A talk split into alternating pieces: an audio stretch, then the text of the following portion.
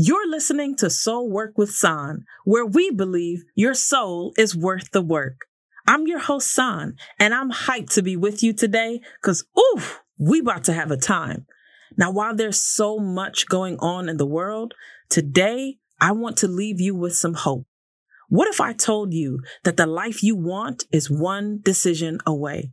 We got to talk about it, and I'm bringing story time back to get it done. So, you ready? Let's work.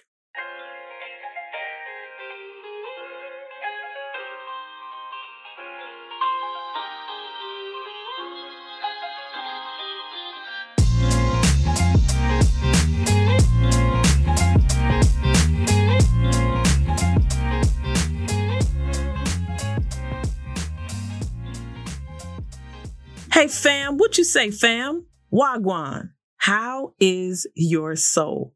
Now we're cruising through our summer bonus season and it's almost coming to an end. It feels like the summer has been flying by on us, or is that just me? What I will say though is I'm pretty excited about the fall and some of the work we're dropping later this year. Now speaking of drops, a million bajillion thank yous to all of you who have purchased your copy of my debut ebook, Your Soul is Worth the Work.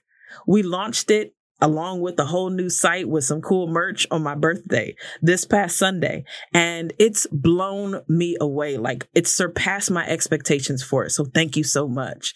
The book is based off of season 1 of the show when we had it way back in July of 2020.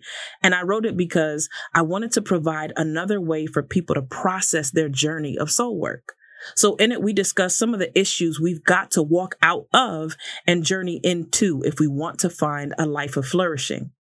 So my hope is that this ebook serves to encourage people to do the work on their souls. Why? Because it's needed and also worth it. And I want to remind them that they're not alone in this journey, because sometimes soul work can feel dismal or even isolating. But the truth is, we've all got work to do, and doing it together is what makes life so special. So I'd love for you to grab a copy at sahnpope.com, S-A-H-N-P-O-P-E. The journals are also on the site too, and they're meant to serve as a companion to the book, because at the end of each chapter, there are personal reflection questions that'll help you along in your processing. And we got some mugs too, in case while you're reading and writing, you want to sip on coffee or tea. See, the point is, on this soul work journey, we got you. So head over to the site, sahnpope.com, and go pick them up. Now, thanks again. And with that, let's dive into how the next decision of your life can be the best decision of your life. It's showtime. Story time. Ooh, did you catch that one? Nah, stop playing with me. That one had a little sauce on it. Stop playing. Okay, all right. I'm being serious. Let's jump into the book. Second Kings 7 to be exact. Now, the main verses of action are verses 3-9, but if you want the full story, start at chapter 6, right around verse 24, and work your way all through chapter 7. When I tell you drama. Now, my mama always used to say that the real action of life, the soap operas, the juicy drama of life, it was found in the Bible, and she's right. So what's happening here? Well, we're taking it way back to the days of the prophet Elisha, who was a bold man with an uncanny ability to speak the mind of God. So let's set the scene. There's a famine in the land, and it struck hard. And it got so bad that there were mothers out there who were eating their own children, and the heads of donkeys were selling like it was the best cut of steak. So the nation is in turmoil and torment by a neighboring army known as the Aram Army, which had them on complete lockdown. Hence the famine. Now, stuck in this reality are 4 lepers. Leprosy is a debilitating disease that eats away at you from the inside out. Like, it shows up on your skin. You could lose limbs and other parts. And during those times especially, it was a major, major source of shame. If you had leprosy in your community, you were immediately an outcast. And if ever there was a need for you to be around other people in public, you literally had to shout, unclean, unclean, everywhere you went so that people knew to stay away from you. Could you imagine? Now, it's this type of shame and isolation that has these four men sitting at the gate outside their city. They weren't welcome in, and they knew it. Nobody wanted them, and they knew it. But the knowledge of their neglect didn't stop their hunger. So they were sitting there on the outside of acceptance, and they had an epiphany. Yo, what are we doing here rotting away? One translation says it like this: why just sit here until we die? So they go even further and they point out that they've got one shot. Any Hamilton fans here? Don't throw away your shot. And so here are their options. They could just sit here and waste away, or they could try and go to the Arameans' camp and beg for mercy. Because the logic is this: if we ask for mercy and help, they may let us live, or they may let us die.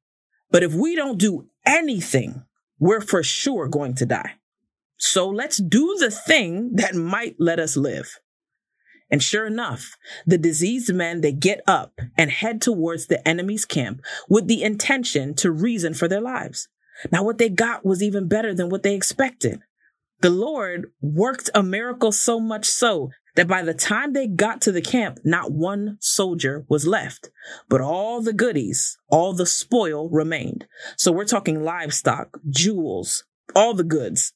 It was just left for these outcasts to feast upon. Damn, what?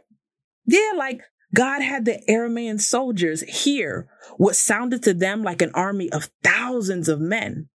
And out of that fear, they fled their own camp, leaving everything behind. So the enemy's fear became the lepers' feet. They walked into victory handed to them because of a decision.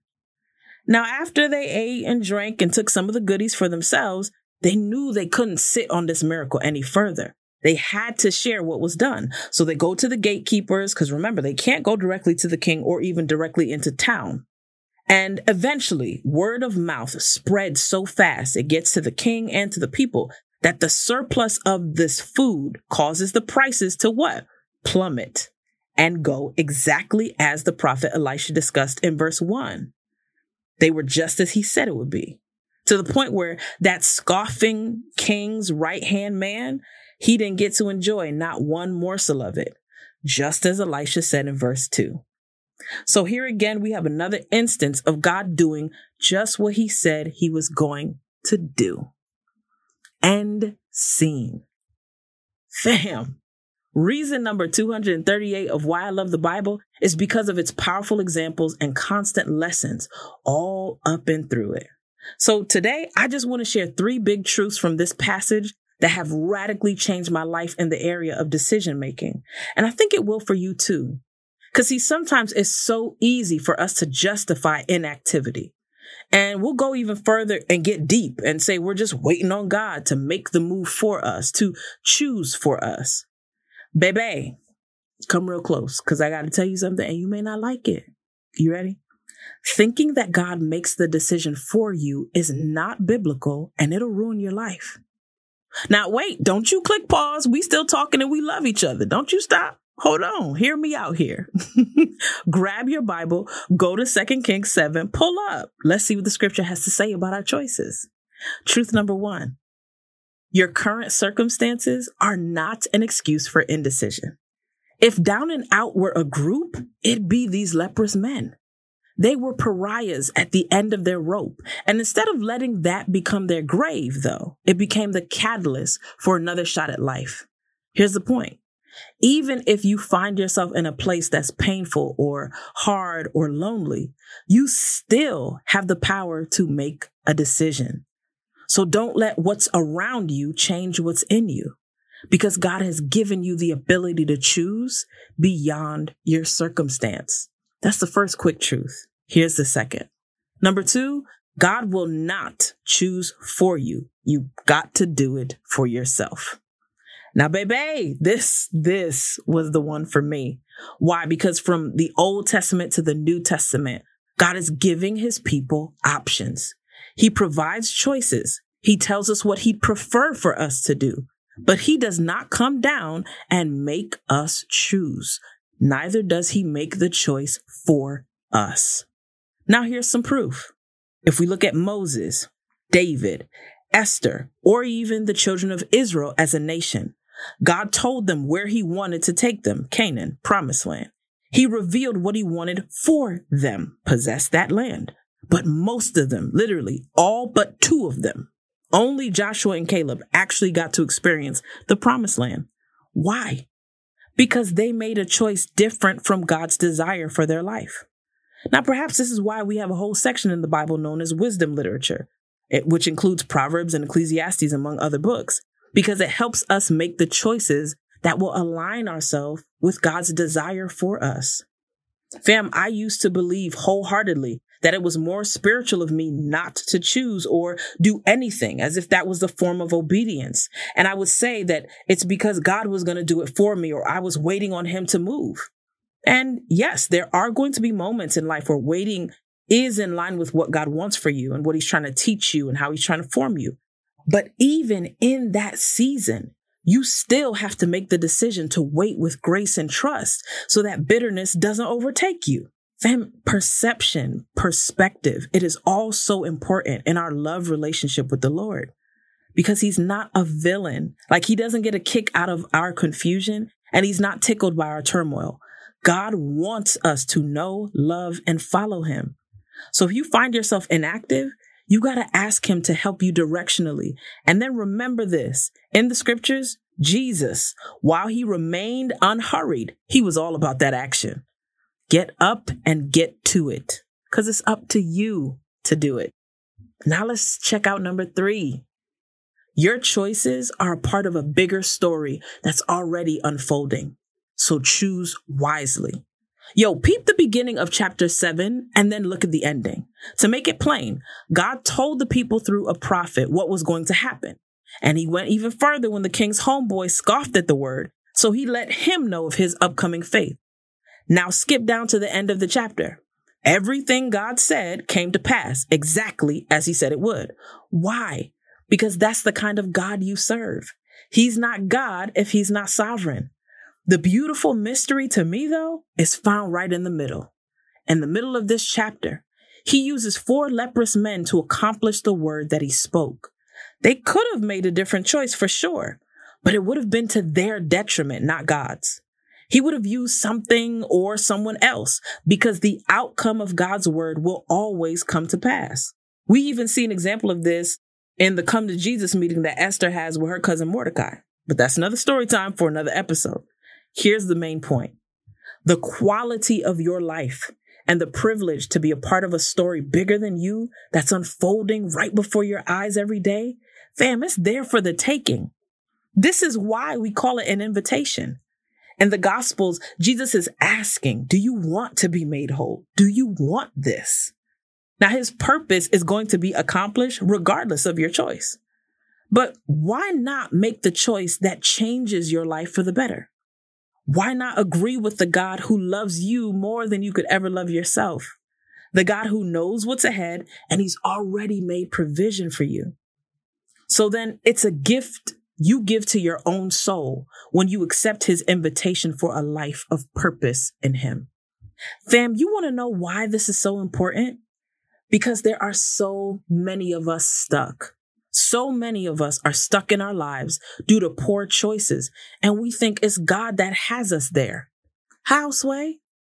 Look at the themes of the scriptures, right? Like, look at the life of Jesus, look at the wisdom of Holy Spirit, and now look at the character of God. Do you really believe God is out here orchestrating misery on you as a test to prove your loyalty to him? How does that even work? Fun fact, it doesn't. All that does is breed resentment and bitterness in what is meant to be your love relationship with God. So many of us, we were not given the biblical tools of wisdom to make good decisions. And to keep it a buck, we're not reading our Bible to see the endorsement that's in there all through the text that helps us live a life that is free and filled with joy through wise choices. So instead, we've made our decisions out of desires that don't have a thing to do with our purpose, but more with another agenda. And that agenda could be of the church or of the world. So you out here chasing entrepreneurship, why? Fam, why you don't like people? You don't like customer service? Why are you doing that? Because it's the shiny and sexy new thing to do. Hashtag boss babe, hashtag living your life. Right? But another example on the flip side. So you believe God has called you to pastor or prophesy? Why? Because that's the person in charge? But my question would be, what if he hasn't called you to be a pastor, but to be a patron? Like, what if you're called to ethically and economically help develop people in your community and bring about God's plan of restoration beyond the four walls of the church? Now, hear me healthily. Don't slip left. I have a deep respect and admiration for pastors. I think they need a whole lot of prayer and covering and friendship and accountability and all those things. But my thing is, what if there was another way to help lead and serve in your local community that does not just mean that role? Now, I keep saying this and I'm not letting up. The world is changing rapidly. And while sure, this can be frightening, the good news of God's plan stays the same, fam. So what if in this moment, God is creating opportunities for a flexible calling that makes space for all of who you are beyond just what you do? We've made saying yes to God a place of spiritual strife and not the invitation to the easy yoke that Jesus promises it to be for us in the gospel. Now, I know you've been there. We've all been there, where the altar call comes and there's this aggression to get a yes out of your belly. But it reinforces this error that you're not supposed to like the life he desires for you. So it becomes a my way versus God's way. But fam, surrender and yielding to the life of Christ doesn't have to be a showdown. And here's why. The key component of good decision making is trust. Trusting that you're loved deeply enough to be led in the right direction, and that where he's leading you is the best place for you. Now, while those places may not always feel good, because Matthew 4 lets us know Jesus was led into the wilderness, the outcome will always be good because God is good. So trusting God's goodness for you and to you will take the fight of living his way from you. Let's wrap up with this truth. God wants you to choose what he'd choose for you. But the power of that choice rests in your hands, not his. And he designed it that way. Again, all throughout scripture, what we find are countless examples of people who had to make choices, from Abraham to Joseph, Daniel, Esther, Ruth, Moses. Some of them chose well and ate the fruit of wise decisions. But others, they missed their place in the promised land because of mismanaged emotions, which led to a bad choice. So if one foolish choice can cost you your promise, imagine what trusting God and making the right choice can do for your future. So like he said in Deuteronomy 30:19, I place before you life and death, blessing and curse. Choose life so that you and your children will live. Fam, are you ready to live? Because the choice is yours. Thank you. Thank you so much for being with me today. I'm really grateful for you and hope that this episode brought you value and hope. We're building a community of love over here, and we are just getting started. And your support helps to keep that mission going. So if you haven't already, please subscribe to the show for more episodes delivered freely to your device each week, and leave a rating and a review because it helps to get the show out, and I'd really appreciate it. Again, visit sahnpope.com for more content that'll help you work on your soul. And hit me up on Instagram at sahnpope, sahnpope. I'd love to hear your feedback on the show. And if you like, share some of the choices that you're facing. I'd like to pray with you on that too. Now, fam, I'm signing off right here. Remember, you're only going to hear one of two statements on that fateful day. Well done, or depart from me. Let's live accordingly. Love you. Talk soon.